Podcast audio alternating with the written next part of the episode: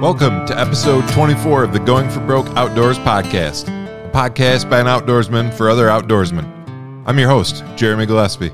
Today's guest is Keith Stummer. Keith is a veteran public land hunter who has a wealth of knowledge and over 40 years of experience. Keith has taken some great bucks in that time, and he has taken most of them with traditional archery equipment in a big wood setting. No easy task. In this episode, Keith shares some of his highly advanced e scouting methods, his tips for navigating the vast expanses of the big woods, his favorite tactics and setups for big woods bucks, and a ton of helpful gear tips. I took away a ton of great information from this episode. I'm sure you will too. Quick note Keith and I talk about some e scouting tactics, many of which I have discussed and featured on my blog. If you're looking to level up your e scouting this year, head on over to my blog and give those scouting articles a read. I'll post a link to those articles in the description. Also, real quick, I'd like to say thanks to everyone out there who has subscribed to my YouTube channel or followed me on your favorite podcast app. I really appreciate all the support. And that support helps keep me motivated to put out these podcasts with great guests like Keith. If you haven't already subscribed or shared this podcast with a friend, it'd mean a lot to me if you did. Thanks again. Today's podcast is brought to you by Stealth Outdoors at www.stealthoutdoors.com. Visit the Stealth Outdoors store to outfit your mobile hunting setup with some silencing gear. Turkey season is just around the corner, so don't delay. Order some stealth strips today, silence your turkey gear, or make some last minute updates in the off season to your mobile hunting setup. Thousands of satisfied hunters have silenced their gear using the products from Stealth Outdoors. Designed from the ground up with the mobile hunter in mind, Stealth Outdoors manufactures climbing stick wraps, cam buckle covers, platform cable wraps, and stealth strip rolls for all of your miscellaneous silencing needs. Don't let unwanted noise get you busted this season. Visit www.stealthoutdoors.com to silence your gear and place an order today. Now, on to the podcast. All right, today I got Keith Stummer on the phone. Keith, how you doing today? Uh, I'm doing really well. How are you doing, Jeremy? It's uh, we've talked about it a little bit before we got rolling here. We're having both having great weather, so no complaints here. Yeah, I know it's wonderful. Birds are chirping, and it's it's it's cool. It's cool. So, Keith, for people that are listening that aren't already familiar with you from the Hunting Beast, where you go by the name Clems, can you give us a brief introduction? Maybe where you live, how long you've been bow hunting whitetails, maybe how you got into hunting, and what keeps you coming back? Yeah, I uh, I'm 62 years old. I've lived in the same town my entire life. I I'm still here and working here. Uh, it's a small town in or medium sized town in Keno. It's called Kenosha, the infamous Kenosha, Wisconsin. Oh boy. I know. Yeah, yeah. Pretty disappointing stuff there, but you know, I grew up on the edge of town.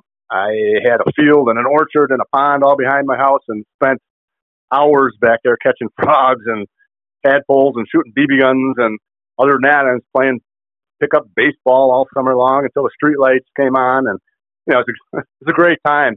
Back in the you know late '60s, early '70s, there's not a lot of organized stuff that the kids were doing, and that was fine with me. You know, um, I don't know uh, bows and arrows. I never really got was introduced to them until I went to a summer camp one time. I was maybe 11 or 12, and they had this archery thing, and found out like, hey, I I think this is pretty cool. And we had a little archery tournament. I won the camp tournament, and I thought it was pretty hot stuff, I guess. But uh, I don't know. Fast forward a little bit. Me and my dad, when I was 17, this is like 1976, we went down to this local uh, archery shop, which was actually in a garage, and some guy had operated out of, and bought bought a couple of um, recurve bows, Damon Howatt recurves, and you know, he didn't know anything about bow hunting, and I didn't know anything about deer hunting at all. And uh, took me a while, several years before I got a, a, a deer with that. Uh, with a button buck was my very first one, and I don't know. All through high school, I was fishing and hunting with buddies, and you know, to this day, 45 years later, I'm hunting and fishing with the same guys. You know, mostly hunting, but I'll get back into fishing pretty soon. I think. Been blessed with good health and good friends, and you know, what keeps me coming back? I would say nature just makes sense to me. It's like my one of my only places where I'm out in the woods where I feel just truly relaxed. And so, you know, hunting bucks with a bow is like a match made in heaven for me. So, uh, glad I was uh, able to find that. Yeah, I think you hear that a lot, and that's a consistent theme with a lot of uh, hunters, bow hunters in, in general, is that harmony with nature, feeling like that's where you belong, and and a lot of that, you know, we could debate on that, but a lot of that's missing in modern society. That's a whole rabbit hole we don't need to get down. But yeah, I think that's a common theme for a lot of guys. Yeah, I've seen it. I've seen it, and uh, I understand. So I'm glad I'm in that uh, category. yeah. So, Keith, for people that don't know, and I know this, but you're primarily a big woods hunter, and that's one of the things that I wanted to talk to you about today. So, let's start out. What is your basic strategy for consistently killing mature bucks in the big woods? Because from what I've seen on the beast, you have consistent success or, or very consistent or fairly consistent success year after year. And also for people that don't know, you're hunting bow hunting primarily with traditional equipment. So what's the what's the secret sauce there, Keith? Yeah, the secret sauce. Well, I'll put it this way. I, my main experience is bow hunting early November. We, since 1990, I've been going up there with my buddies that I just mentioned, you know, and uh, trying to figure it out and then we're, we're talking national forest up by like 20 miles, 30 miles from Lake Superior. You know, it's vast, like a thousand square miles of just, it's my woods. You know, I, I can go anywhere. So I don't know. I don't really consider myself an expert in any way, but uh, up there, I figured out some ways to get way more efficient than I used to be. You know, to put it in perspective, like the first 20 years of me hunting up there, 20 plus years, I was big time on hunting funnels and cruising corridors and all the stuff I was reading about in magazines and such, which basically was all we had, basically, you know, uh, at that point. And really over those 20 years, I kind of looking at my journals and stuff, I had like a 20% success rate over that time period on three and a half year old and older bucks. So like, you know, one out of five years, I would get one, something like that average. And that was back when there was maybe 15 deer per square mile, possibly more. So you know, and fast forward a little bit, about the last eight years or so, I've completely changed the way I hunt up there, based mainly on what I've learned from the hunting beast and the group of you know forum members and that. But um, you know, so, so, so the last eight years, with the deer population being significantly lower, it's like five deer per square mile, but yet I've got a fifty percent success rate over these last eight years, which means like you know, geez, the deer population went down 65%, but my success went up to like, what is that, 150%. So I guess we're here to talk about what I'm doing different to have that happen. It can be very tough up there. I, I know guys that have gone entire seasons and not seen a single deer, or not seasons, but our week long period. You know, it's easy to go a whole decade and not shoot a deer. We've had guys in our group fall into that category, and that's it's a little disheartening. We have guys leave; they don't even hunt up there anymore. They you know bought land down in whatever somewhere else, and they're doing it that way now. Um, my strategy, what I changed is, you know, I got on the hunting beast back from the very beginning, basically, and uh, and back then, I mean, everybody was studying that. Everybody was new back then, and we were all excited and and really learning about bedding terrain in those first few years on the beast is kind of the first way that I started making some progress. And then at some point, uh, it was a guy named Magic Man, Todd Havel on the beast. You know, he said, you know, you need to find a deer before you, you, you set up anywhere. And he was just very adamant about that. And I started doing that. And as soon as I started doing that, I started racking up success. And it's like, wow. So all those other years of me hunting funnels, you know, well, you well, think of it this way: ten percent of the woods has the deer in it, and that ten percent is changing from year to year, or even from week to week. And you got to find them, you know. So I was when I was going up there hunting funnels and all that, I was basically sitting in, in the ninety percent of the woods that had no deer. Basically, you know, maybe I got lucky one year, and but uh, so now going in and finding them first is, you know, looking for them you know, how, how do you find them? You, you kind of you learn to bedding, like I already said, but then when you're scouting, both springtime and wild hunting, I'm just checking those spots that should have the sign. I just walk right past everything else. So I'm sure I'm walking past stuff I don't even notice, but when I get to the spots that I think should have deer, it just makes it much easier to see the sign when you know it's either going to be there or not. Okay, but it's there, you're going to see it because you're concentrating on it. So I mean, that's kind of a big one. It's just kind of look where, and, and when I say that, it's the general bedding. I'm not, I tried for a long time to hunt specific buck beds and this and that.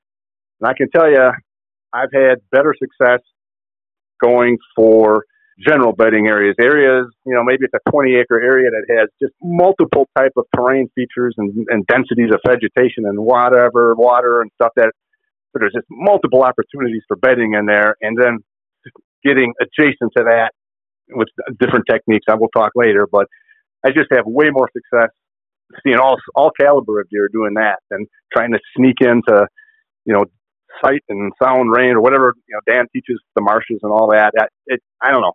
That's just me, I guess. But uh, you know, and then uh, one other thing I've been doing more recently is, yeah, I mean, you got all that I already told you about getting the bedding and finding the fresh sign and all that, but I kind of I'm, I'm even fine tuning it more now. Is I'm picking bedding areas that have some advantageous logistics nearby, like you know you get a little twenty tree clump of oaks right next to the bedding area in this little corner there. Uh, uh, that's pretty uh, pretty good way to get close to deer. I can tell you from my experience. Other things like I look for like old logging roads when I say old, I mean people aren't not walking on these things hunting grouse and, and stuff like that. They were reclaimed by nature, you know, because they're like 120 years old or whatever they are. Yeah, sure. But the sections of them that aren't reclaimed are, are just like deer magnets. I don't know how to describe it. And, and so if you find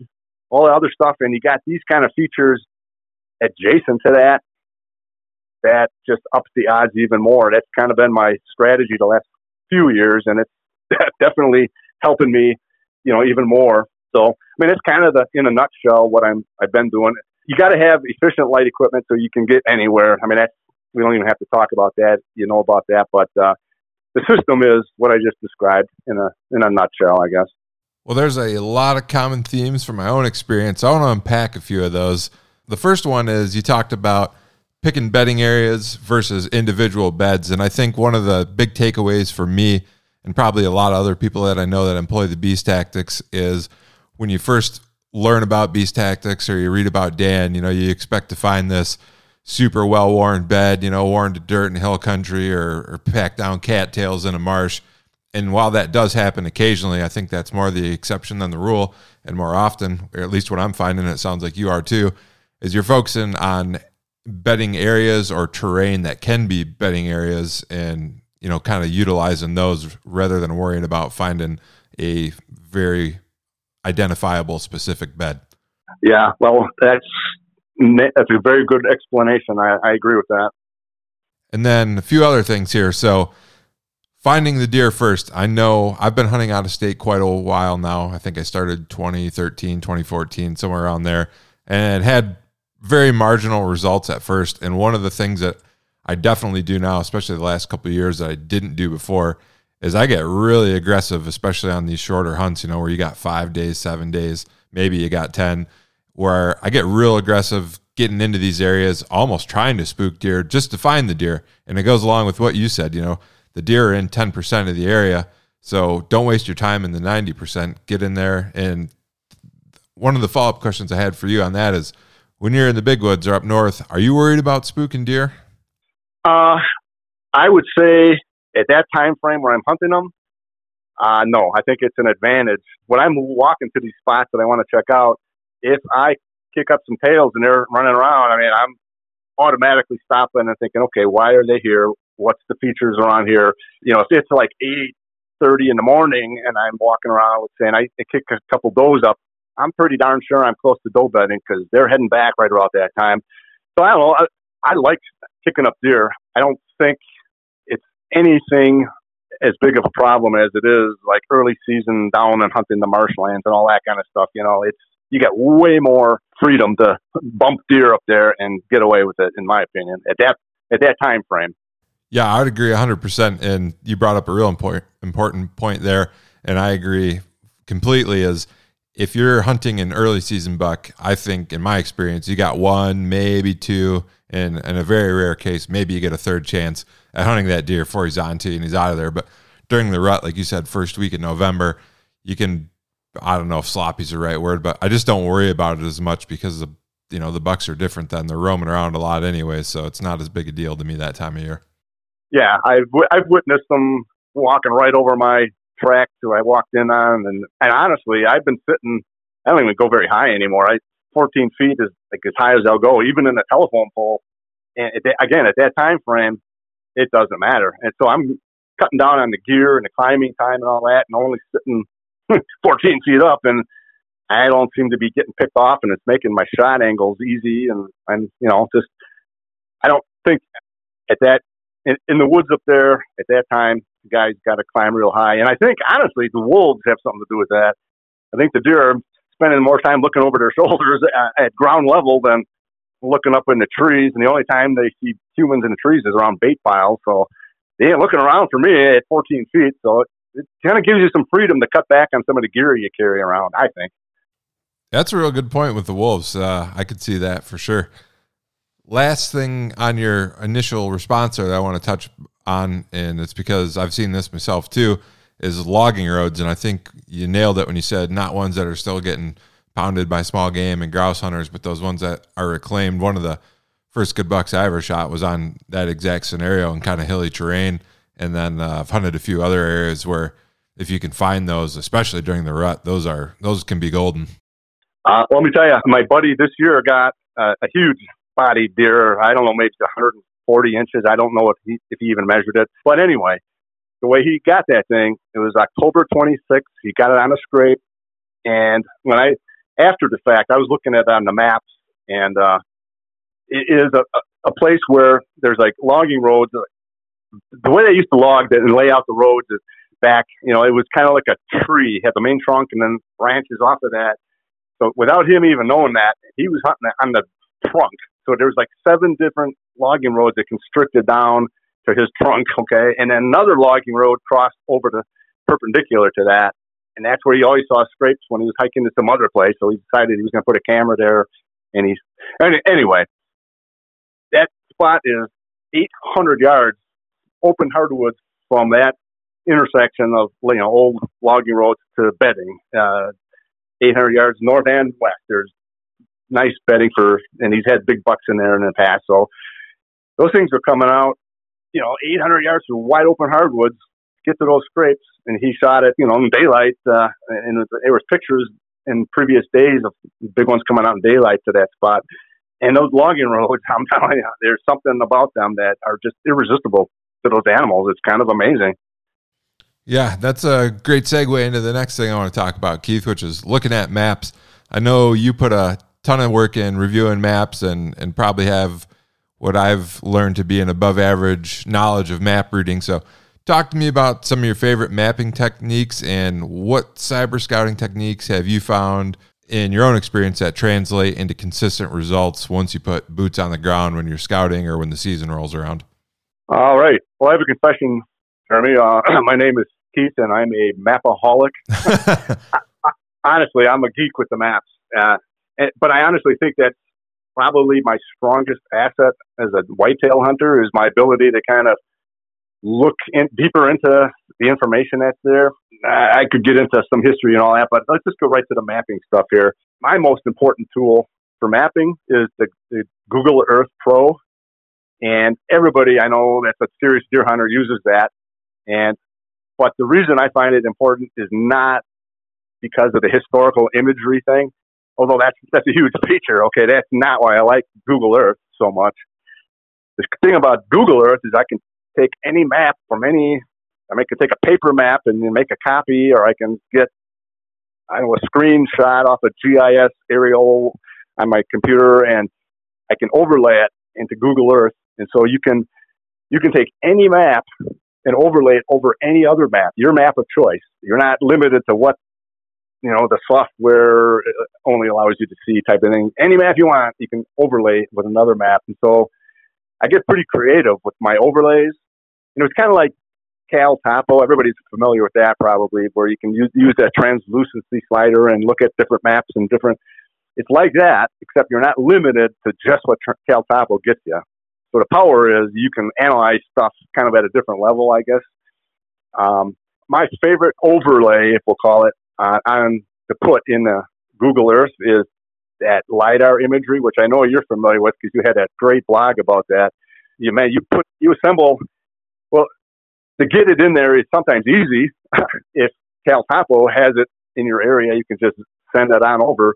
Or sometimes you have to do screenshots off whatever site you have and build like a little mosaic of screenshots to get your area on there. But even if you have to do that, it's worth the homework, okay? Because once you have it, you can analyze any other map with that translucency slider overlaid and just see things that you, you don't normally see. Like, you know, if you're looking at, like I know the place called Hill Map, you got topo on one side and aerial on the right side, and they're identical, but you got to sort of, I don't know, my brain doesn't work that way. I got to have them overlaid. So by overlaying the LiDAR with, for example, that um, on the Google Earth, if you go way to the left with the slider, at least in my area, it's a black and white picture that was taken like 30 years ago, but it's leaf off and it shows you the densities of vegetation and just you can tell what's swamp and what's not, and it's just, really cool picture, even though it's 30 years old. When you put lidar and kind of blend those two together, I'm telling you, you can see you can pick out bedding areas just instantly, just like that. Or do the same thing with just a standard topo with the lidar in there, and you know, so you can start layering different things together. So anyway, the Google Earth Pro, it's anybody that is up for it, you should experiment with doing overlays of different maps and just playing around with it and seeing what it, you can figure out about your areas. You know, um, I had mentioned uh, to you, I, I think at some point, I don't remember when, but I had figured out a way to find oak trees, like where where are the oak trees? But There's another site that you can go to that I've kind of grown very fond of. It's called the Sentinel Hub Playground. I don't know uh, why it's called that, but uh, it's just free satellite imagery, and it has about five years worth of pictures on there at this point. But like every five days or so, there's a new satellite image. Unfortunately, you know, two thirds of them are cloud covered, but you get a good clear one and it can show you stuff. And I figured out that if you take that image that was taken about uh, October 18th to October 26th up north, Wisconsin anyway, the maples have all dropped, but the oaks are still holding their leaves. And I mean, you can see every every oak tree grove out there. So I did that. I mapped it, the whole area that I hunt, and I put it on Google Earth, and I circle them all, the little oak groves, so then I can look at where the bedding is and it when you see those line up with you know five acres of oaks or one acre of oaks right next to bedding, that's pretty powerful stuff right there. And I mean, you can look at that many different ways. That, but I was if you look at it in the wintertime with that eh, satellite stuff, you can see clear cuts.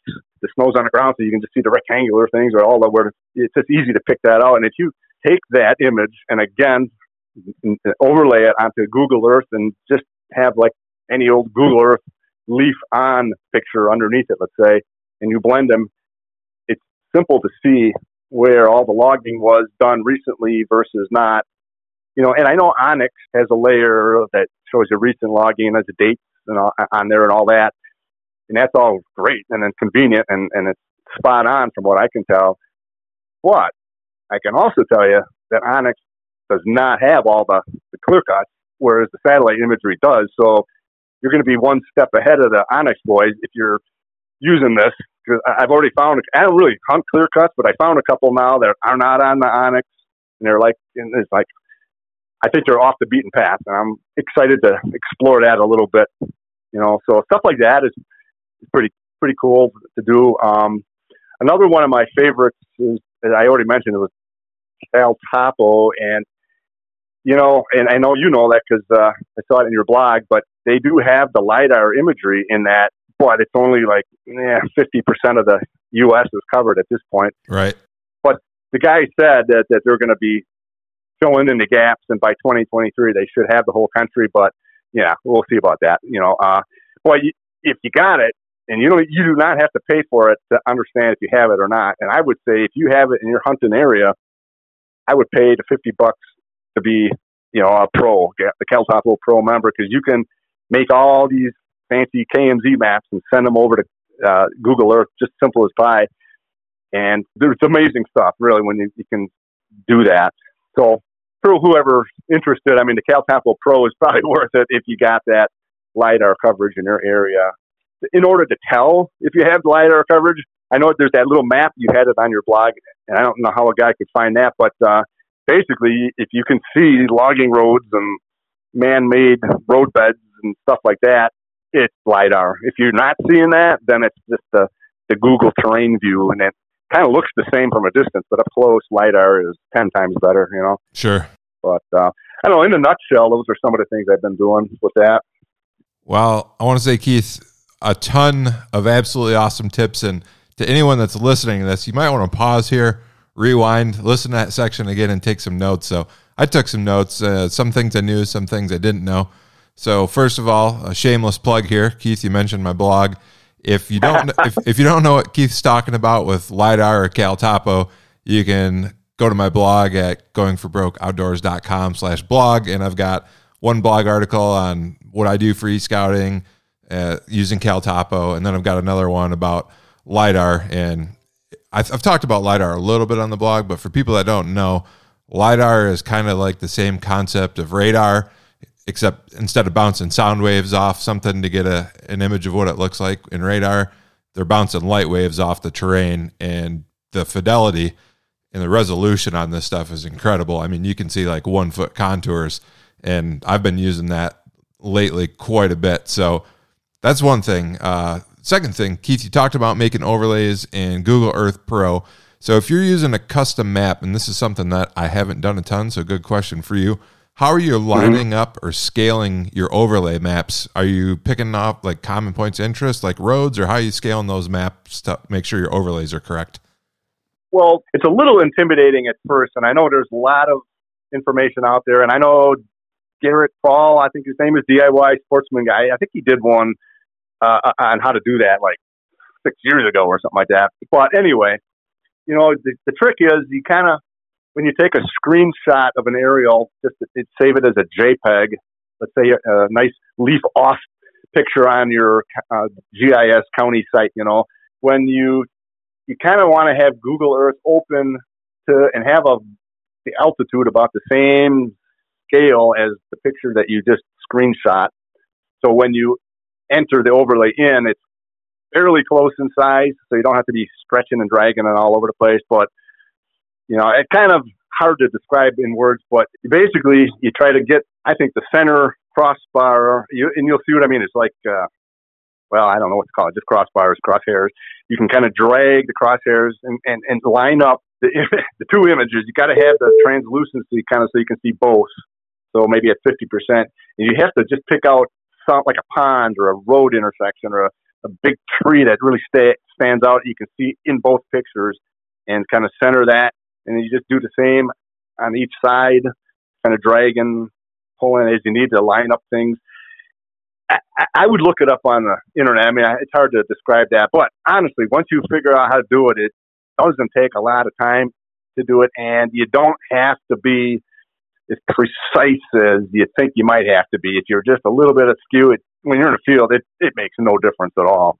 So it's a little bit of a homework assignment, as I said, but it's when you do it once and you got it forever. So, you know, we, we do all sorts of crazy things for this hunting that we do, and it's just one more little thing that you crazy thing you can do to help, and it, it does help.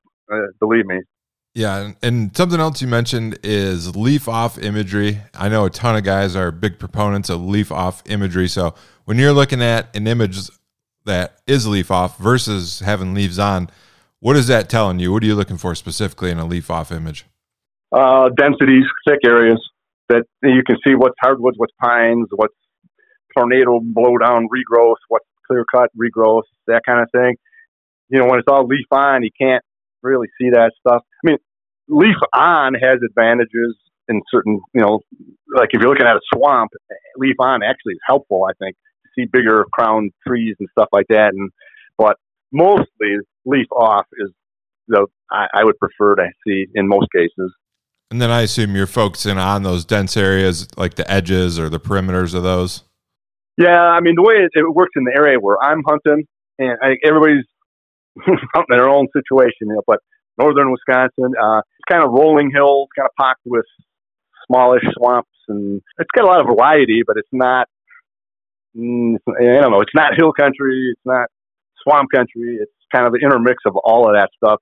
So when I'm looking at that, the um, the thick, I call it the dark woods when I'm looking at it, but I, if I'm looking at a new area, let's say, I'm looking for a, a, a patch of maybe 20 to 30, 40 acres where it's just all kind of thick and gnarly looking. You know, because I, I, I know that it, it well, there's probably going to be some deer in there. Uh, I don't hunt in the thick gnarly stuff, but uh, I, I hunt around that with the, some of the other you know advantages that I was trying to describe earlier. But um, pretty much all the spots that I end up having good success at are all near that kind of thick, nasty stuff, or uh, you know, or a or a big swamp, or it, it. I don't hunt a lot of like areas that aren't close to that anymore. So yeah. So if I'm hearing you correctly, and I'm a new big woods hunter, one of the best things I can do is get on the Sentinel Hub playground find myself some oak trees and then get a leaf off image, find some dark stuff,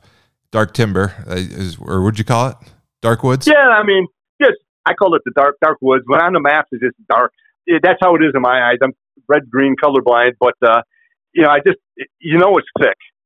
The, the beauty of the leaf off stuff is you can tell the thick areas versus the more open woods areas, and and that's huge. You know. Yeah. So if you find a good stand of oaks close to some of that dark woods and like as far as narrowing down an area to at least investigate that's that's a huge clue right? Exactly exactly. And i kind of prefer a smaller stand of oaks as opposed to you know i want a 40 acre ridge of oaks if i can avoid it. I mean i i like a little small corner of oaks somehow or you know patch so they're they're close by when they do come in type of thing. But you know if, even if you have a giant 40 acres of oaks as long as you can find the exact exit trail where the does are coming in and out, you set up right there. I mean, that's still a pinpoint location to kill, you know. And I'm I'm talking about a, a buck following a doe, obviously. Sure. Now, again, ton of great tips there. A lot of that stuff that that I think will be news to people. So appreciate all the excellent mapping tips there, and that's going to lead into once you've reviewed the maps, you need to get out there and you, me, everybody that's doing this and put boots on the ground. I mean, maps have come a long way reading maps than like I don't know if the science isn't the right word, but the science behind reading maps and kind of relating that to deer movement. But now you got to get out there in the woods, and the big woods can be intimidating for a lot of people to navigate. Like you said, you're talking thousand square miles, a lot of big roadless areas. So, talk to me about your best practices for navigation in the big woods. Before we get to Keith's navigation tips, I want to take a break to mention huntingbeastgear.com. Co founded by the big buck serial killer himself, Dan Infalt, Hunting Beast Gear features state of the art manufacturing techniques, the highest quality materials, and innovative designs that have been engineered, field tested, and refined to perfection by a group of the best mobile hunters on the planet. www.huntingbeastgear.com delivers cutting edge products, including Beast Gear climbing sticks with weight reduction holes designed to deliver incredible durability in a lightweight stick. Beast Gear climbing sticks also feature non staggered inline stacking and double steps, all in a 2.2 pound package, including the fastening strap.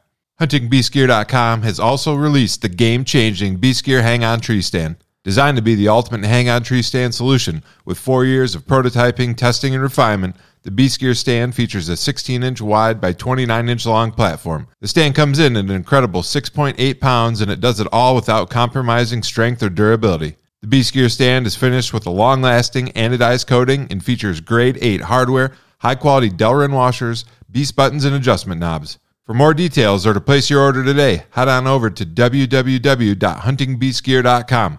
Now, back to the podcast.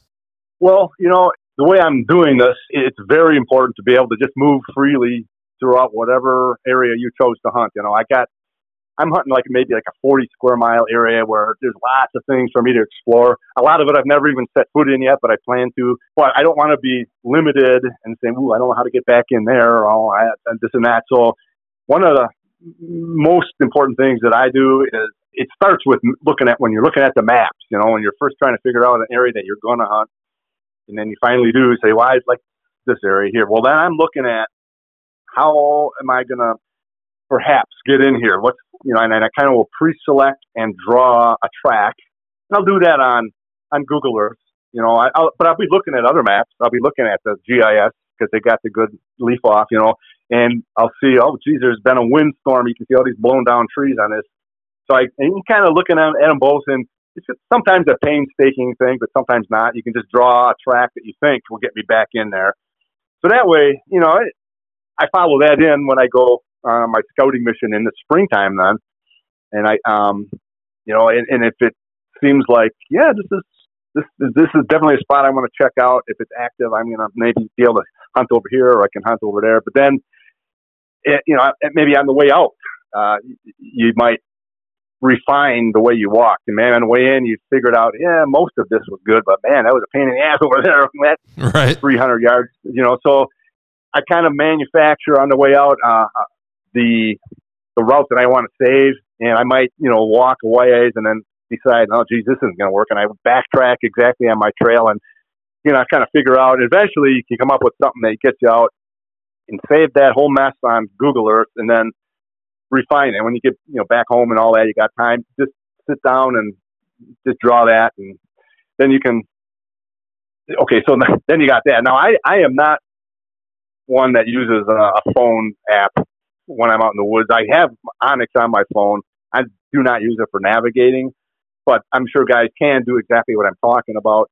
I know you can save tracks and this and that, but what I do is I use with the Garmin GPS which I know you have one because I saw it in a picture once uh, on one of your blogs. But um, it, has the ability to make a custom map. So I, and all that means is it's KMZ map, which is that's what the aerials are. And when you're doing overlay in Google Earth, you're going to save it when you're done, and they it's called a KMZ. It's just a, a way a picture is georeferenced over a map.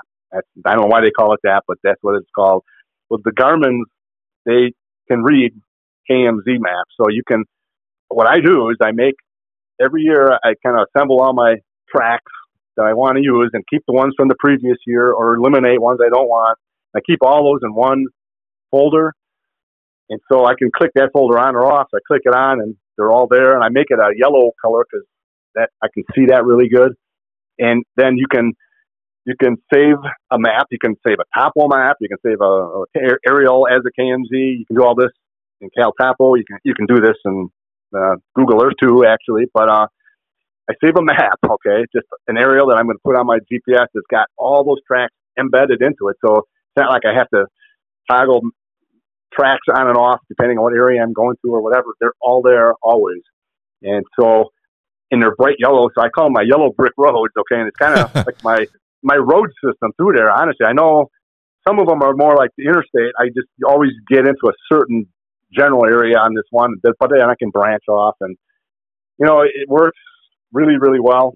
You can draw them on a spur of the moment, and just like I did this year, I, I drew one so me and my buddy could get in where I shot my deer in the dark and, and get at them. You know, we came in a whole different way purely by manufacturing a track, doing that, and it, worked out good. So anyway, you know, I do it on a Garmin because I just feel more confident. I mean, the ruggedness of those things and uh, I, I do have my onX as a backup, and I guess I would encourage anybody that's using their phone mainly, maybe get a, a regular GPS as a backup or something, because uh, out there you, you just want to be confident and comfortable. I don't want to be worried. You know, I, I don't care if it's dark or not. I don't, it doesn't matter. I mean, I go wherever I got to go, and I'm rarely on any kind of trail. It's always cross country this way, cross country that way, and it doesn't matter because my little system works really well uh, doing it that way. Well, I think Keith, uh, the voice of experience, right? So I've talked about this on the podcast.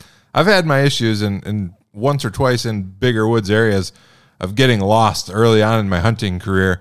And my system yeah. now it reflects yours quite a bit because I do have a handheld Garmin GPS. Now, these days I do navigate by phone a lot just because it's more convenient. But if I'm in an area that I haven't been in before, I actually rely on the handheld GPS much more just because, like you said, it's more rugged. I personally, with my Garmin, I've never had issues. Maybe I've had issues with the accuracy being a little less than desired. Instead of being 10 yards, it might be 50 yards, you know, which sometimes in a swamp, that's a big deal. But I've had onX completely crash on me and lose tracks multiple times. I'm talking 10, 15, 20 times.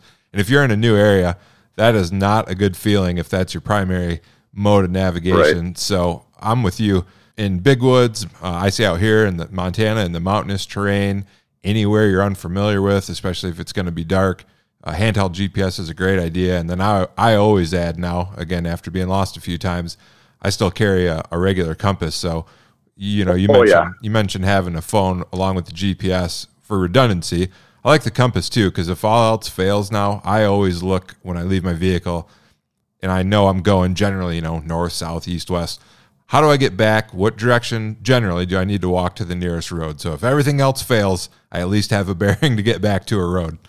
Yes, I'm glad you said that because that's for sure. Have a compass with you, and I mean, I have a feeling you're hunting way more wide open spaces than I am. I mean, I could, it, if I walked three miles in one direction, I'd hit some kind of road somewhere, no matter where I'm at. So, yeah, I'm not too worried about having staying in in, in at night if I got lost, but I ain't getting lost.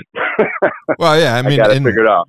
In the dark too. During the day, a lot of times it's pretty easy to keep your bearings, but most of the times that I've gotten pretty turned around, it's been at night with no moon. You know, you can't hardly get a bearing off anything in like North Woods, thick cover. A lot of times you can't even see the sky when you're in those dense stands of pines. So it's a lot oh, easier yeah. to get lost in that type of terrain.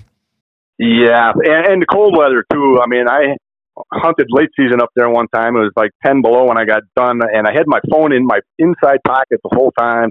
And I was going to call my, my my people at my cabin and say I'm to probably be a little bit later than I said I would. I couldn't because the phone was dead, even though it was inside my clothes. But my GPS worked like perfect all the way out, got me out like slick. So I would never personally rely on my phone as my major uh, navigator, but that's just me. I'm old. well, yeah, no, the cold's a good point too. And uh, whenever it starts getting colder, if people that don't know, a lot of people know this now.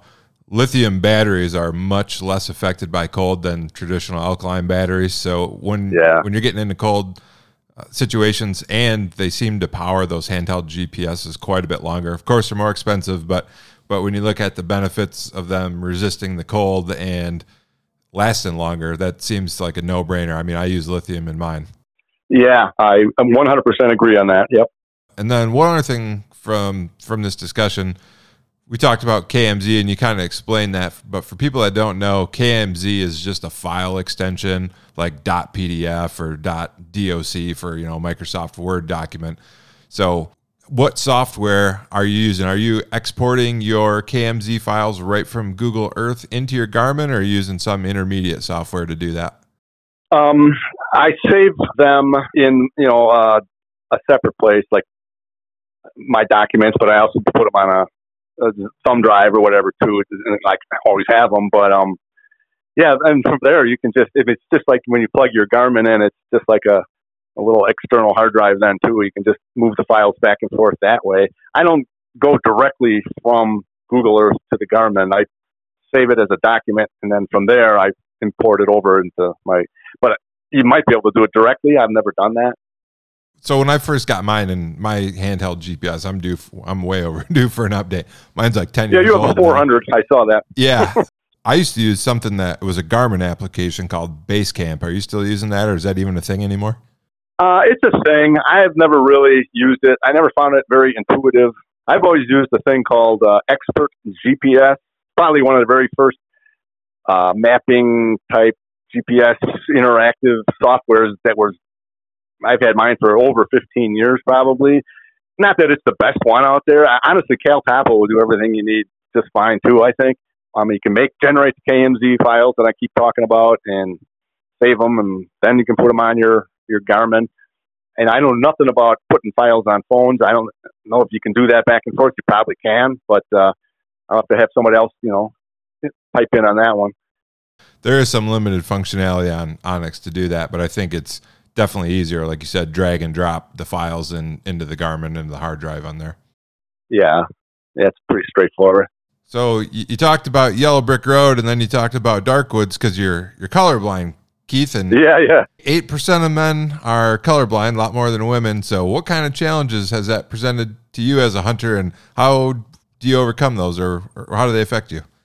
Well, I did a, little calculation. Seven, 1,700 uh, Beast members are colorblind because uh, whatever, that's 8%. Um, and so what that means to somebody that doesn't have any idea is like red is invisible essentially. It's the same exact color as brown and, and, and red, I mean, uh, green.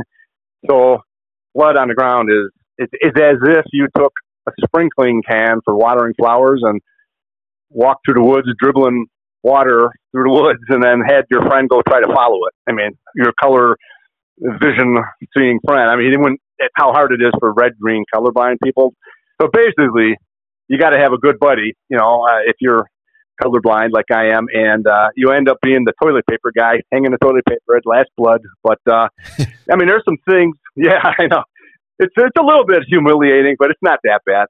Um, and you know, there's some things that, like this year we tried uh, this luminol pr- stuff that they make the blood glow because it when it hits iron, which hemoglobin in blood is iron. But uh, you know, you got to have blood. We my the deer I hit wasn't really dropping blood on the ground, so it, that didn't work for us. But I think, it, I mean, honestly, it looked like an awesome, awesome product. Uh, it would work great if you actually had a blood trail to follow it. But unfortunately, up where I'm hunting, everything, the whole forest is like iron-containing compounds. Oh boy! And the whole forest floor kind of takes this eerie blue glow. But we did hit a couple specks of blood, and you could definitely see the difference. But so anyway, I would recommend anybody that's colorblind, maybe experiment with that a little bit. Also, this recently, I had a, a friend of mine who is an ophthalmologist. He had, I don't know where he got them or why he had them, but he had these glasses. Have filters on them, and they look kind of like sunglasses, but and they're meant for people that draw blood for a living. They're called vein finder glasses, and some I don't know exactly how it works, but it filters out wavelengths that counteract the red wavelength or something, right? So it makes the red signal stronger and it allows people to see veins basically when they're drawing blood. Huh. It's pretty amazing, but the more amazing thing is like when I put these things on, I can actually see the color red. I'm sure it's not what you're seeing, but it turns almost looks like orange or it's it's like a bright color that's like so I haven't I, I have never tried blood trailing with this stuff, but I tell you one thing, when I'm looking at maps now online, or like if I'm on the hunting beast and somebody's posting something and they're saying, well, the, the pink X is this and the purple dot is that, that is completely meaningless to me. But when I put those glasses on, I can see everything. It's amazing. That's very interesting. So a- any of the blood, you know, uh, colorblind uh, guys out there that can't see blood, uh, they're called uh, Oxy ISO vein finder glasses. I, I, I don't know they're they're pricey, but honestly, I, I would spend the money because it'll open up a whole lot of things that you, you wouldn't ordinarily see. So, you know, another thing being colorblind that I've learned, a buddy of mine came up with this idea is when you grid search, and I found a couple of my biggest bucks by grid searching because you know blood trail was non-existent or petered out and we couldn't find them. So I would go out. On, anyway, uh, you take where last blood is that you found, you kind of mark that as a waypoint, and then you take your GPS or whatever your phone, but you, you kind of push the go to waypoint navigate thing and, and go to your compass view, and it, the arrow kind of pointing to your waypoint. So, a long story to tell you that it'll allow you to walk arcs around the blood, and you can put one guy 100 feet, one guy 200 feet, or whatever, and walk that arc and it keeps you really exactly online. And then you next guy goes to 300, 400, and you come back on an arc that way. And I'm telling you, it works amazingly well. Versus what I read about guys doing is trying to walk, you know, squares and following, straight lines back and forth. And man, the only way to make that work, in my opinion, would be staring at your or your GPS. The way I'm doing it, you're looking around and you look at, oh, I'm 90 feet away, I got to just veer off to the right a little bit here and keep walking. It's just, it's a way to grid search way more efficiently and exactly.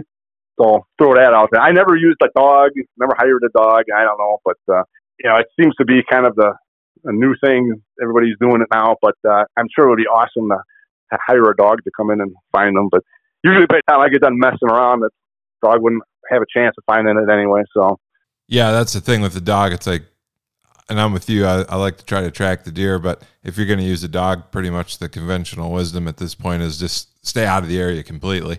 Yeah, it's it, yeah, it's a little bit of a pride thing. I kind of like I got this. Okay, yeah, I'm colorblind, but I, I, think I can still do it, type of thing. So, like my one buddy was this year was saying, you should, you should hire a dog, get a dog. I said, oh, I'm going to try to grid search again and found them. yeah.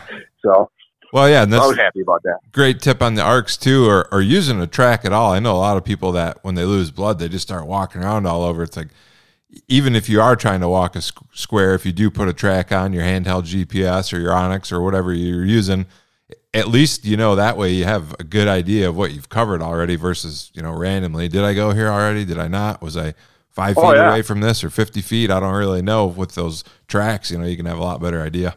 Exactly. Eh, well, that's what the search and rescue divers do when they're down there looking for a body. They they're on a rope, a tether, and they swim that arc, and then they let themselves out whatever fifty feet and swim that arc, and it's the same exact thing. And that way, you're not missing anything, you know. Yeah, that's a that's a great analogy there. If it works in that kind of application, it seems like yeah, they're doing that for a reason. Yeah. Well, while we're picking on you here, Keith, you're on the backside of the bell curve too, when it comes to the average age of hunters being 62 years old. So part of that means you cut your teeth in an era without all the resources that are available to hunters today, and and good for you for using the ones that are available today. But in your experience, of people that grew up, you know, in the onX era or whatever, you know, Google Maps era, because that's been around for a while now. What are new hunters missing when it comes to woodsmanship? Yeah. Well, you know, interesting. I, I got three young guys in my life. I got a son in law and his brother. They're like 27 and 30. And I got a nephew who's 30. And all three of them, this was their first year deer hunting, bow hunting. Uh, and they all three got deer. Two of them opening weekend. One was early October. And I'm thinking, wow, you guys, that's amazing. I'm happy for them and excited for them. But and it's like, yeah, it took me like several years to get a button buck when I started because, I mean, they are the launching pad for the young guys. The, they have no idea how far ahead. They're like as good now as I was after 20 years of hunting. They got all that information. But having said that, you know, if I were talking to young hunters and say, well, you know, you ought to maybe be careful about this or ought to think about doing this, I would say maybe be careful with how you're using trail cameras. You know, I mean, they're a ton of fun, and with especially with the cell cameras, you know, I think those things are, are, addicting as far as I can tell. But uh, I kind of think they tend to dull your observation skills, maybe, or developing the ability to read the woods if you're kind of leaning too much on that when you're in your growing years.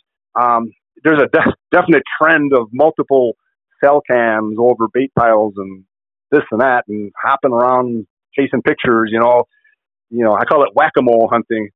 I think you'd be better off learning how to observe sign and just trying to pay attention. My recommendation to them would be use use uh, trail cameras because man, they definitely teach you a lot, and that's I want everybody to have fun out there and all that. And maybe like when you're approaching one of your cameras, kind of look around what the sign look like you know, and kind of maybe try to predict, okay, what am I going to see on this camera? What made these tracks right here? And just kind of start maybe putting some relative observations to the pictures. So you're learning something, not just seeing pictures, you know. Um, that's how trail cameras have helped me. It's kind of like help me interpret the sign that I'm seeing, basically. It's about all they've really done for me. But, um, you know, I, I guess I would challenge them to figure out ways to gauge the sign that you're seeing, like what kind of animal made this, and and I like Dan Infalt's hand, measuring technique with his hands. That is brilliant. You know, I you always got that hand with you. You just put it down there and measure it, and you kind of learn what you can kind of get a general feel for what kind of animal made it. You're not always right, obviously, but uh, and the whole you're talking about track size, right? Track size, yeah, yep. And measuring tracks with with something, and the hand is is perfect, I think. And the whole rub height thing, you know, figure out. You know, Dan's a lot taller than a lot of us, so he keeps talking about this high and high. Well, for me, if it's belt high, that's pretty pretty high rub for me. But uh, uh, figure that out. Um, and the deer, the dropping size, you know, like I've learned that if my thumbnail and the tip of my thumb, it's the turd is bigger than that. That's the deer I'm interested in. You know, just kind of try to figure stuff like that because most of the time you're going to get on deer with that kind of observation, not because of what a trail camera is telling you. So figure that kind of stuff out, you know. And I don't know, you said three things, so I I didn't really come up with another uh, woodsmanship thing, but I'm just saying to the young guys, everybody seems like they're pressured into shooting big bucks right off the bat, and just relax, take it, have fun. I don't know, it's just a little bit weird with that.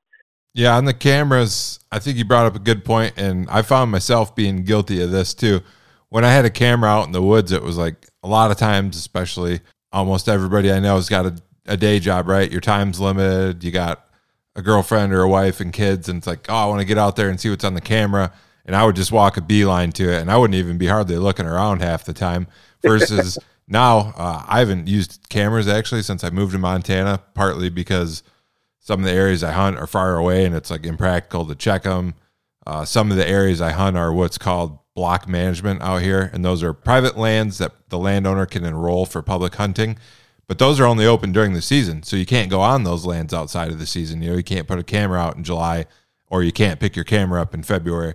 So I don't run cameras uh, nearly as much as I used to. But now I find myself w- when I am out and hunting, I'm a lot more in tune with, like you said, looking for the sign, those other indicators, you know, track size, uh, dropping size, rub height, all that stuff that you can gather.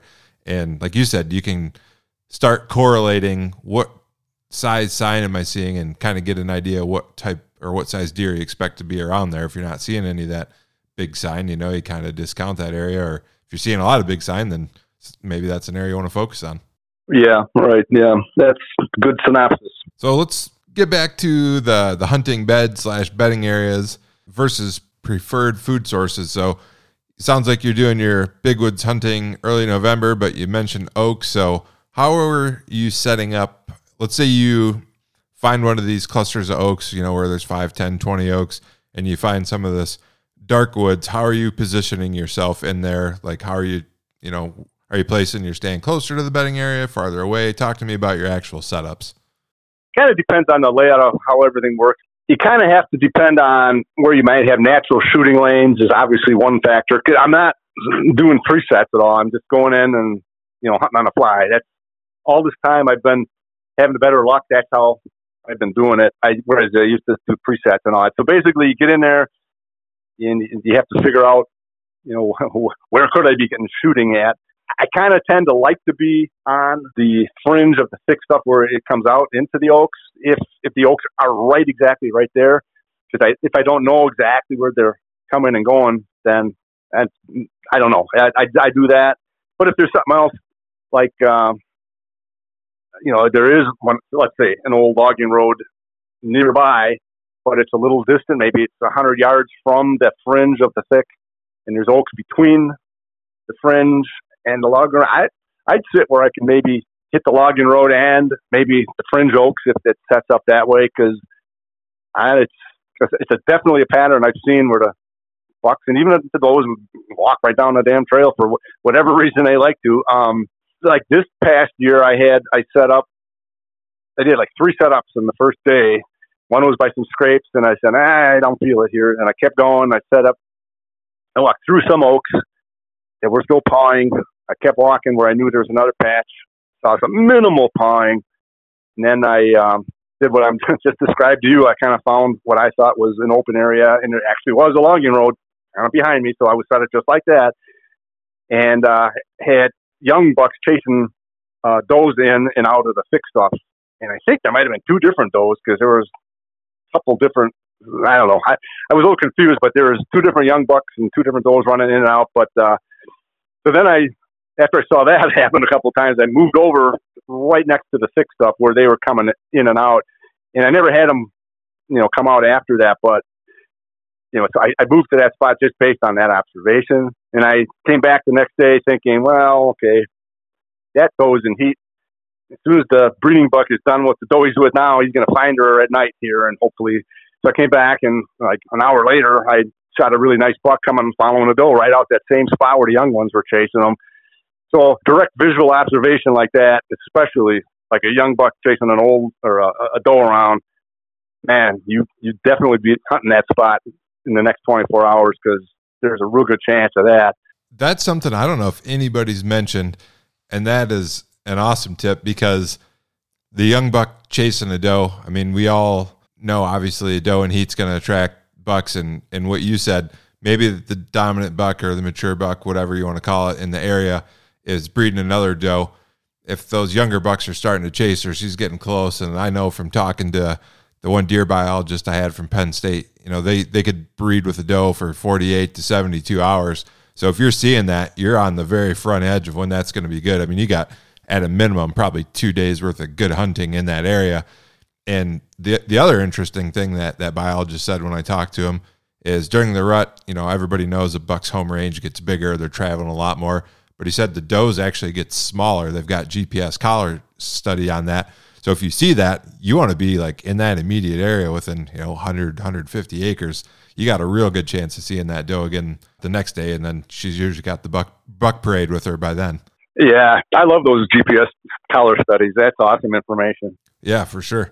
So great tip there too. Yeah. Thanks. Let's move on to your hunting equipment. So I have a ton of respect for guys that hunt with traditional equipment, which is what you do.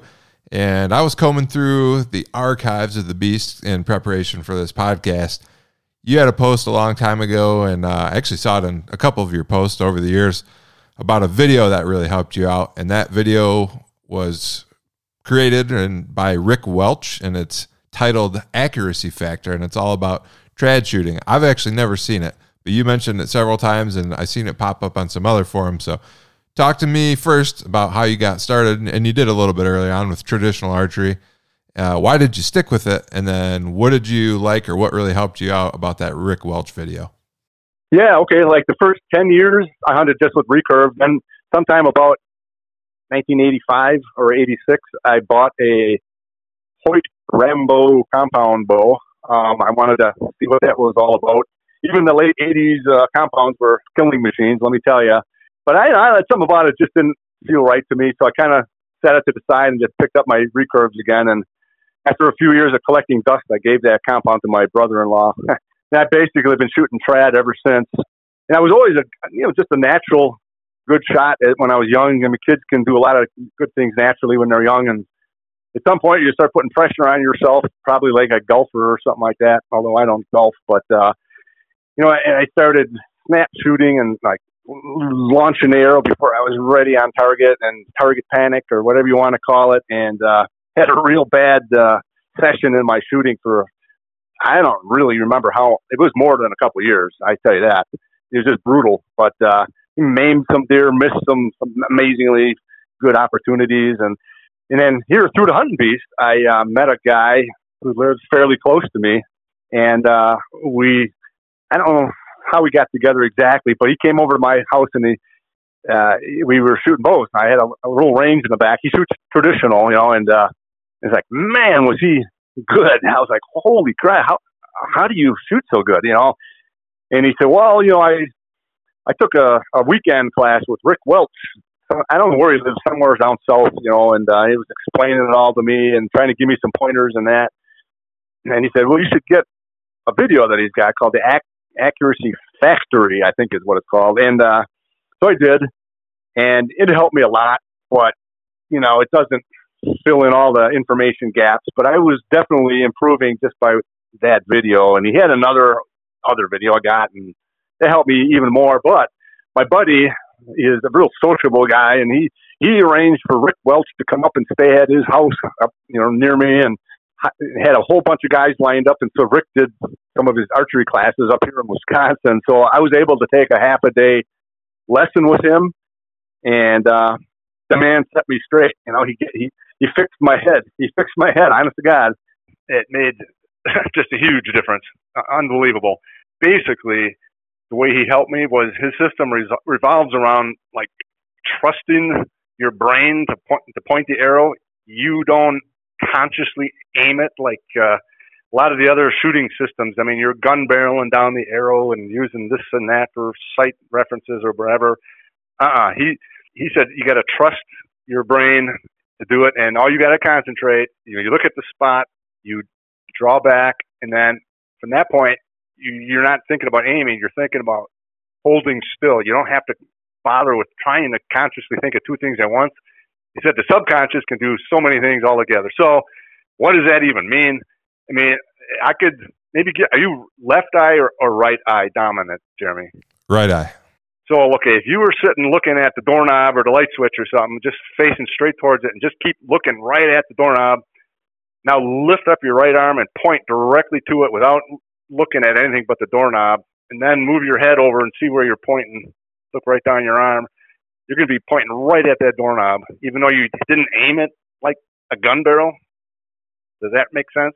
Yeah, no, I just did it, and yeah, that, that that is surprising. So, I mean, that's just the way it works. We know how to do that. You know, it's like a quarterback knows where to throw the ball or whatever, but uh, the brain calculates that and knows how to do it. And so, when I, like when I was shooting, he's sitting behind me watching me shoot, and I'd get to the point where I'm drawing and hold, getting to the anchor, and you know, he would say, "Believe." believe. He's like trying to give you confidence that even though you didn't take time aiming this thing, it's pointing at the right spot. So all you're doing is concentrating on that, you know, holding tight, holding still.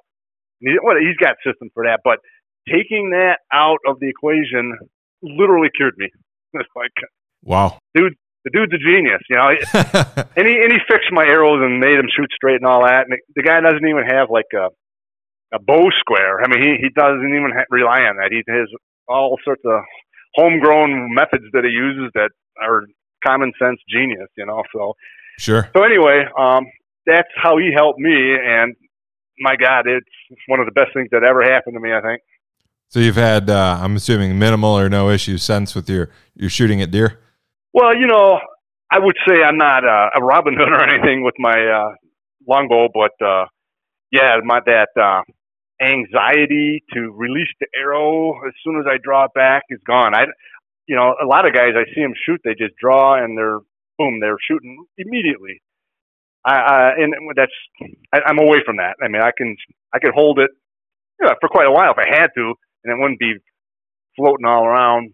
So, one of the things you mentioned though in that story was you lost your confidence, you had a rough patch of shooting, and I know for a fact that happens to people that shoot compound bows too.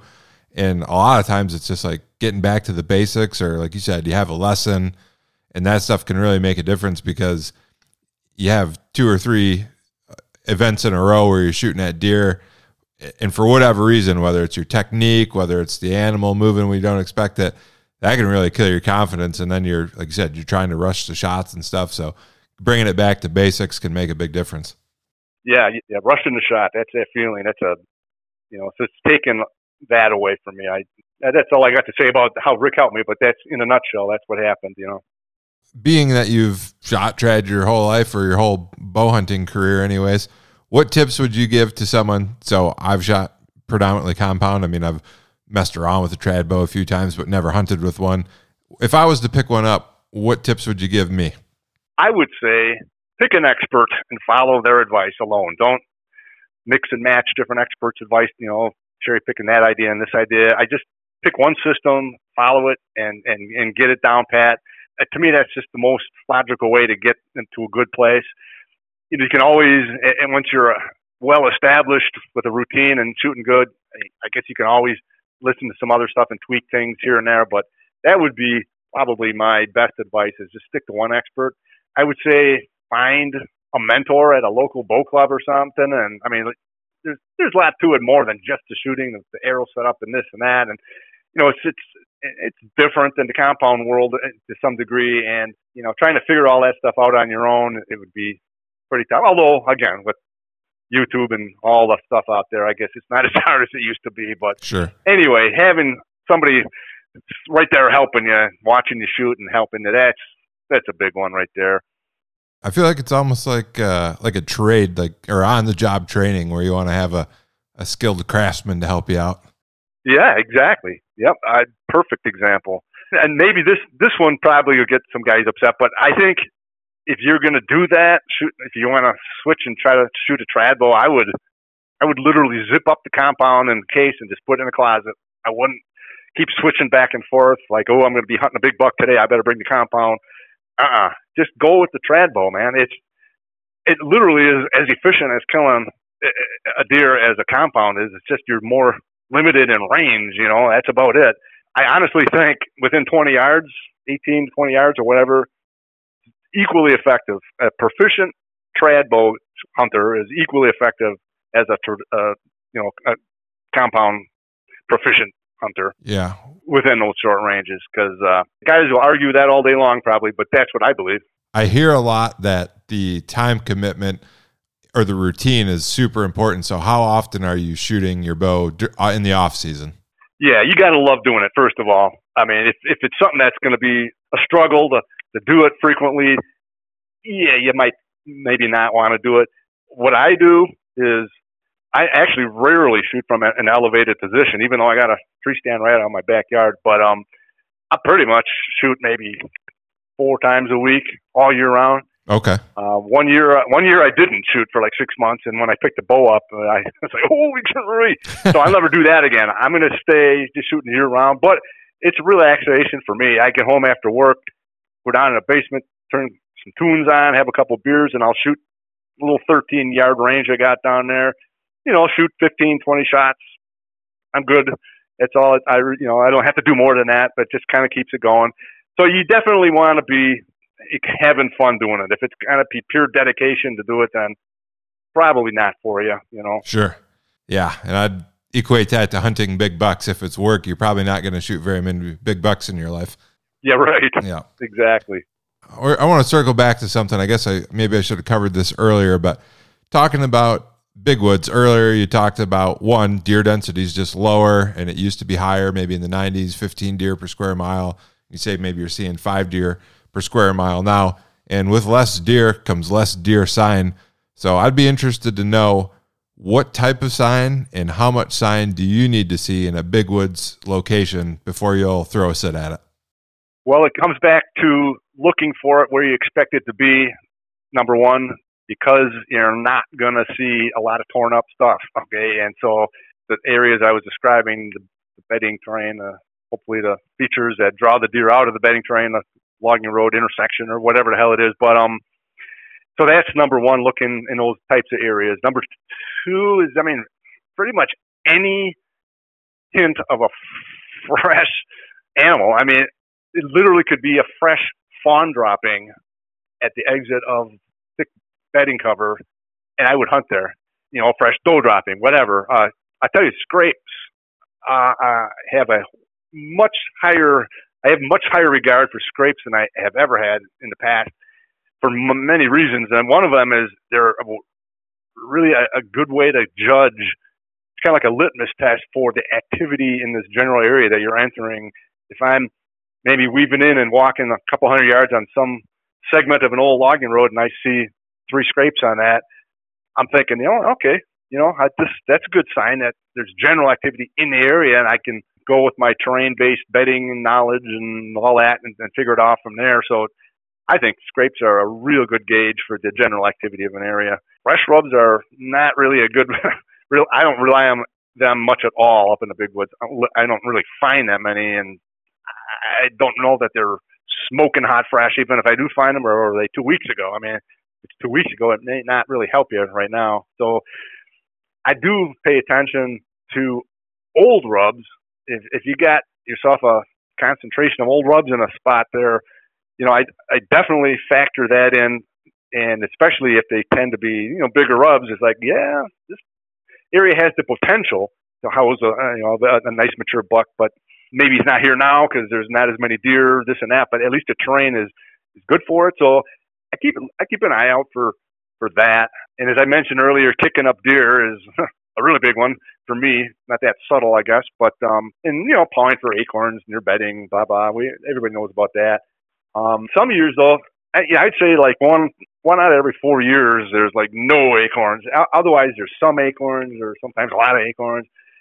If there seems like there's no acorns, I head to the piney areas, like the darker forest, and I like it to have like low wet areas in there, but higher drier areas too. And at that time of the year, if there's no mast out there, they're eating the green stuff, you know, the weedy, the grass, the wet, lush green stuff growing, and they're going to be in, in the pines. They're not going to be out in the hardwoods. So you can walk all day long out there, and it seems like there's not a deer in the whole woods, you know. But you get into the into the piney area, and suddenly you can see the poop, you can see the tracks. It's not fluffy leaf cover, and uh, and and they're in there eating that whatever's growing in there, you know, you know, and stuff like maybe Beaver Dam crossing. Literally, there aren't deer trails up there anymore. It, used to be. You could see, I don't know, the does families moving through and leave deer trails that cut up the leaves with their hooves or whatever. There's none of you can't find a trail up there anymore. It's kind of kind of crazy. And I don't really. This is my thinking on that. I don't think that's because only because of deer density. I believe that the deer have uh, adapted again. Talking wolves here, I think the deer have made some changes. I think they they mix it up. Man. I don't think they're just walking back and forth, bedding to feeding, bedding to feeding. I think they change their feeding area like frequently, and you know maybe they come back to that one feeding area two weeks later or a week later, but they don't just keep hitting it every night. So they're not developing the trails, and that's keeping those wolves again kind of off their backs a little bit. So, so that makes it hard. You can't really see trails anywhere ever. It's kind of stupid. No, that's an interesting hypothesis with the wolves and how that could be impacting behavior. I wanted to go back to scrapes real quick. So you talked about you place a lot more priority on scrapes now than you ever did before. Are you ever hunting over scrapes, or are you just using those more for an activity gauge in the area? Yeah, I definitely plan to hunt scrapes more moving forward. You know, based on the luck that my buddy had on his converging logging road scrape situation there. I mean, I a couple few years ago, I, I actually hit a deer that I unfortunately could not find and it just happened to be a scrape that was at the intersection of two logging roads right next to some oak trees. And that's kind of when my brain started clicking about the scrapes here. I can't remember. I have a buddy that's hunted heavy over scrapes this year uh, with cell cams, and he got a nice buck doing that. So they, they hold a whole lot more hunting value than I've given them credit for in the past. But I do tend intend to come up earlier and hunt like the last week of October this year um, which will put me more in the scrape week, and uh, then switch over into hunting the, the chasing bucks and the lockdown bucks. Yeah, that's an important point. You mentioned scrape week, and that's something I've you know talked to John Eberhart before. The guys from Exodus talk about that. It seems like for hunting purposes, not deer activity, but for hunting purposes, there's a pretty small window of you know five to ten days where you're getting daylight visits from bucks. And was your friend with the cell cams? Was he seeing that same thing late October, first couple days of November, maybe? Well, you know, he's kind of pulling off the Troy Pottinger thing. It's all uh, mock scrapes, and in addition to that, he had a pile of bait of some sort in some sort of triangle sort of fashion, and he was right in the middle. I, I didn't quite get the logistics of everything he said, but uh, he was sending me pictures because I was asking him to. I said, "Man, just send me some pictures of these big bucks. I want to see what the woods holds up here, you know. And sure. I, he had a whole lot of pictures coming in, and it was November 12th, 13th, whatever. He's still sending me pictures of bucks coming in. So I don't know exactly how that works, but uh, I think there may be more of a window than even a week, but I don't know. I'm not the expert at all on that.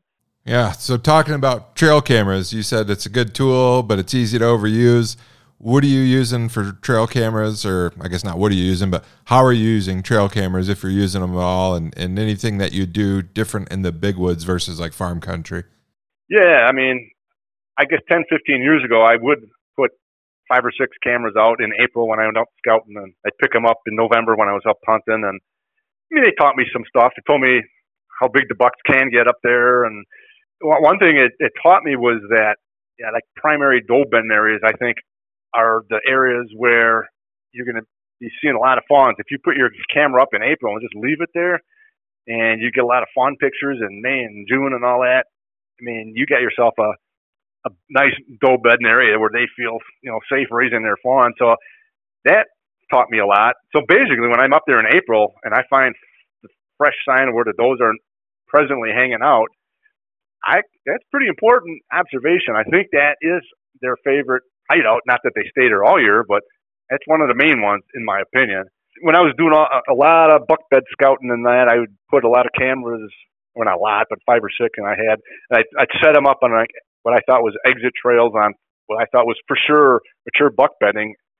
And man, talk about it, slap in the face. I, I, I definitely, definitely do not have that pe- figured out, that, that single Northwoods bed stuff, because it was just ridiculous how bad I did when I tried doing that but that just kind of reinforces my idea, my strategy of sort of hunting the general bedding area, but just a little bit off where there's some kind of a, a draw for the animal to come to you.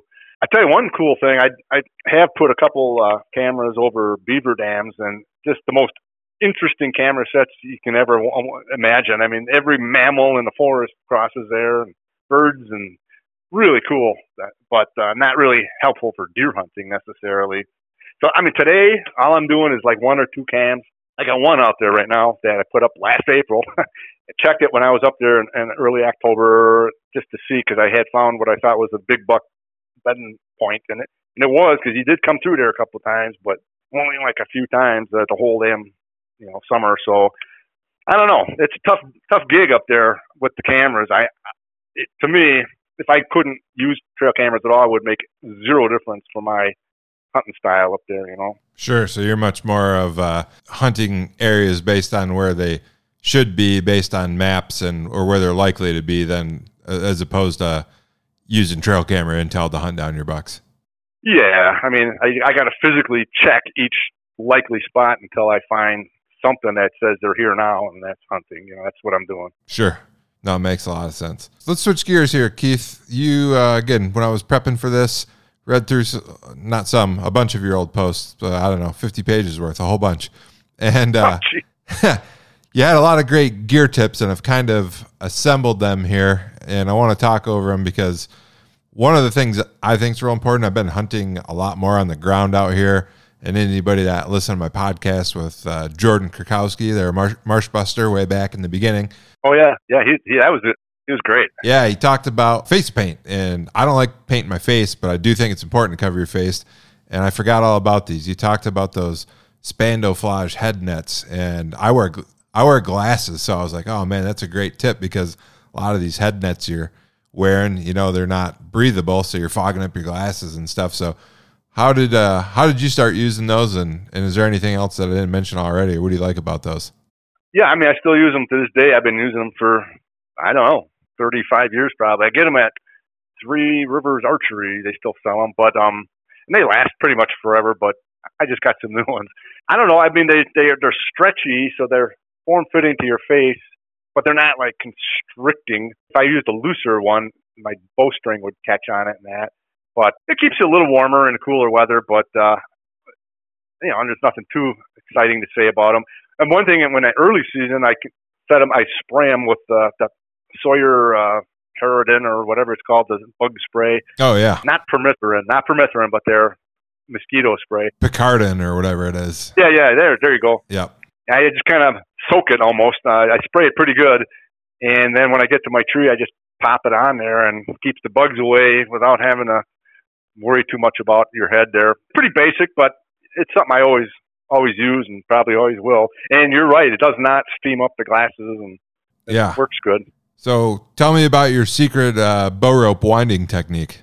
yeah, I mean, I wish it was my idea. I saw it demonstrated at Wisconsin Deer and Turkey Show one time. A guy was doing it, but yeah, you just kind of wind your bow rope around your pinky and your thumb in sort of an alternating figure eight kind of crisscrossing between each loop, I guess you call it, and that way it just never tangles. And it's simple and fast to do and works every single time. And uh, hell, I even use that with my uh, extension cords at home now. I kind of alternate it around my elbow and my my hand, and it keeps them from being a tangled mess every time I use them.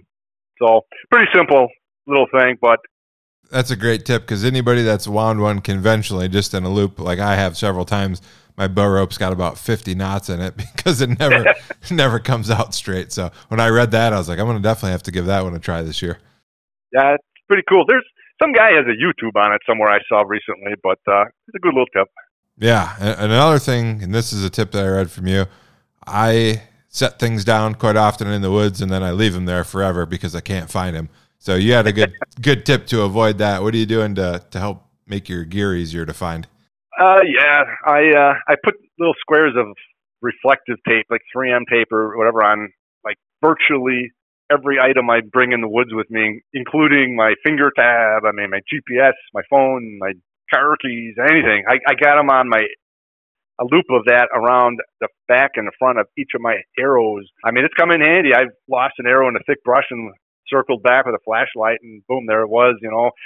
Uh, plus, if you hit a deer and it drops out, you can see it laying there in the forest and, and go get it. But uh, yeah, one time I actually did lose my GPS. I had my back. I didn't need it because I was farm country and whatever. I was just hiking out and I was going through some thick stuff. And apparently, left a pocket open on my uh, backpack, and I got back to the truck and I was looking around like, where the hell is my GPS? Anyway, I backtracked with my flashlight and found it easy with the tape on there reflecting back at me. And you know, I'll tell you, probably the most important thing I do with it, I, I put it on my climbing sticks on the top tube, just a square of it right on the middle, you know, main tube, and then a little bit, a little loop on the end of each step.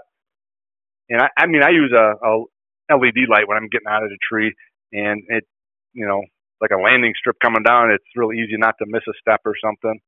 Another great tip. I actually had shoulder surgery a few years ago, and and part of the reason I messed my shoulder up so bad, I was climbing out of my stand at night, and I thought I was on the last step, and I wasn't.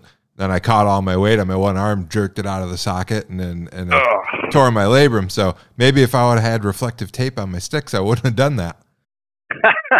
yeah, I've seen guys using glow tape, glow paint, I guess. Yeah, uh, but yep. I, am sure that I use the same end. But uh, those are just the tips that I found. You got any other tips from your your years of experience that you think maybe you're doing that other people wouldn't? That'd be helpful. Yeah, I mean, I got a few little weird things I do. Like I don't really use a grunt call very often, but when I go up north for the rut type stuff, I, I do. I've carried the True Talker with me, which kind of like got like bicycle inner tubes stretched over it or some kind of weird rubbery thing. Anyway, I always when I get a new one, I roll that inner tube down and I take my Dremel tool and I cut a notch at the point where I get a doe sound with that thing because you can roll your finger in different positions to get higher tones or lower tones. So I just lock in the doe sound with the with the groove. Okay. And then I roll the rubber back so I can feel it with my gloves on even. And so if I need to make a buck call, I know right where to put my finger or the doe call, or you go above that, you can even make the fawn bleat. And that works, man. You, I fooled some bucks that were looking at me with the the grunt that wouldn't come in, and as soon as I did a nice little doe, and then they turned and they started coming in, you know, it's just a little thing. It, I, it helps me because I think they send them when you buy a new. They might have some kind of like a rubber band around there that you're supposed to feel, but it just seems kind of lame. I cut a groove in there, and it's good forever. I don't know what else. I use it. Well, there's a thing called a, a nadir. It's for climbing. Everybody's using aiders with their sticks these days to lighten the weight and this and that. And I've tried all the different ones, uh, including the wire ones, and the, I never used the multi-step aiders, but uh, I don't want to go there. But I did try this thing called a nadir that some guy, an, an idea he came up with, and I don't know if you're familiar with that, but it's like a, a loop that goes around the, your arch of your boot and then attaches up around your kneecap with a with a hook, which works awesome, simply awesome, and you can you know whatever. But I've upgraded that even. I took in the metal out of it, and it's a I call it.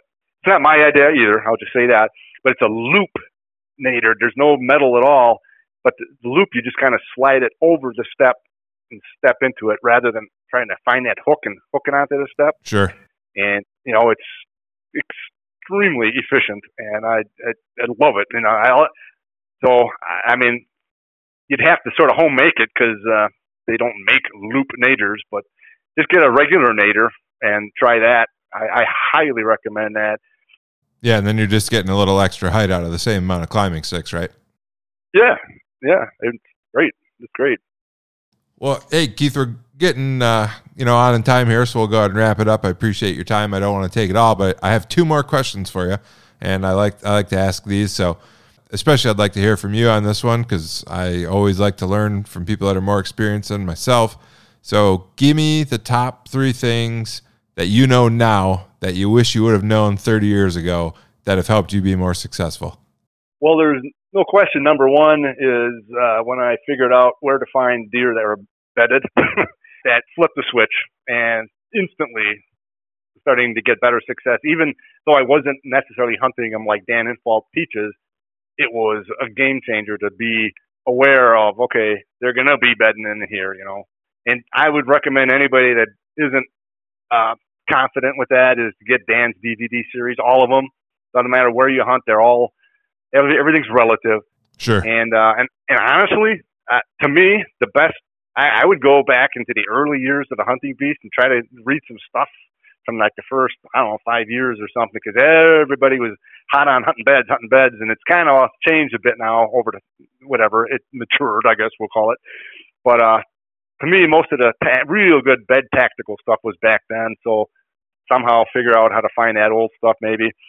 Second thing I wish I would have known that finding the active pockets of deer will make everything better. All your strategies everybody uses is going to be better if you find the deer first. And honest to God, for 20 years I did not do that, and it's definitely something that you got to put up there in the top three. And then you know, one maybe the third one is uh, and it's more of an experience thing. You can only do it over time, but it's how how to interpret what you're seeing, the sign that you're seeing. I mean, when was it made? By what kind of age class buck? And you know, what do you think they were doing? Uh, that kind of thing, and it really helps you to sort of figure out where they're going to be. You know, leverage into into killing a, a nice buck. So, but you can't really just go out and get that stuff. You got to earn it, I guess, over time. Yeah, just like any other pursuit, you want to get better at something, you got to practice. Yeah, yeah, totally. And the, the last question would be kind of the opposite of that. Give me three things that you've done in the past that you thought might help your success that turned out to, to not be so helpful. Well, the first one that I thought of, and it absolutely is the biggest bust, was the whole scent elimination thing. I took it to the nth level, like probably many of us had in our earlier years, and many of us still do, I'm sure. But uh, you know, I, there's one particular year that I did every possible thing you could do. And I got out there um, first afternoon. I just got up north and everything was totally clean. I had my glasses clean, my watch band clean, my pull, towing rope, my pull up rope was clean. Everything was perfect. And I got up in a tree uh, and Doe came out of her bedding area like I was hoping. And she got downwind of me at 40 yards and I was like, all right, yeah. I get it. I was the last time I ever did anything. I don't do anything for scent elimination anymore. I don't either. It doesn't matter to me. Yeah, I don't either. You know, I tell you the other bust that uh, I was thinking about is uh, I tried my hardest to like saddle hunting, just appealed to like oh less stuff, less gear, less blah blah blah. And I mean, I still do use a saddle as a safety harness, you know, and, and that's good for that.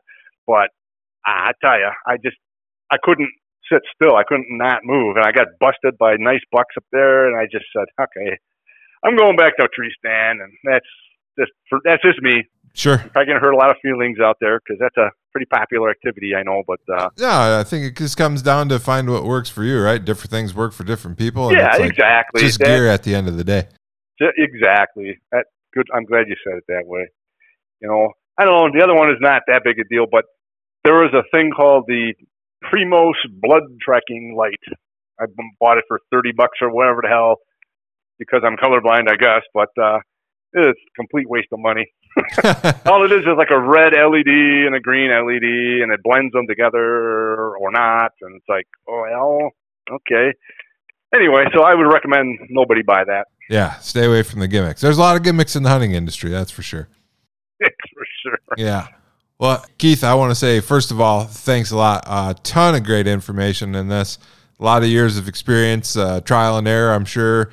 A lot of things, a lot of intelligent use of resources these days, uh, distilled down here. So appreciate you taking the time and coming on. And then I'd like to turn it over to you to see if you got any final thoughts here.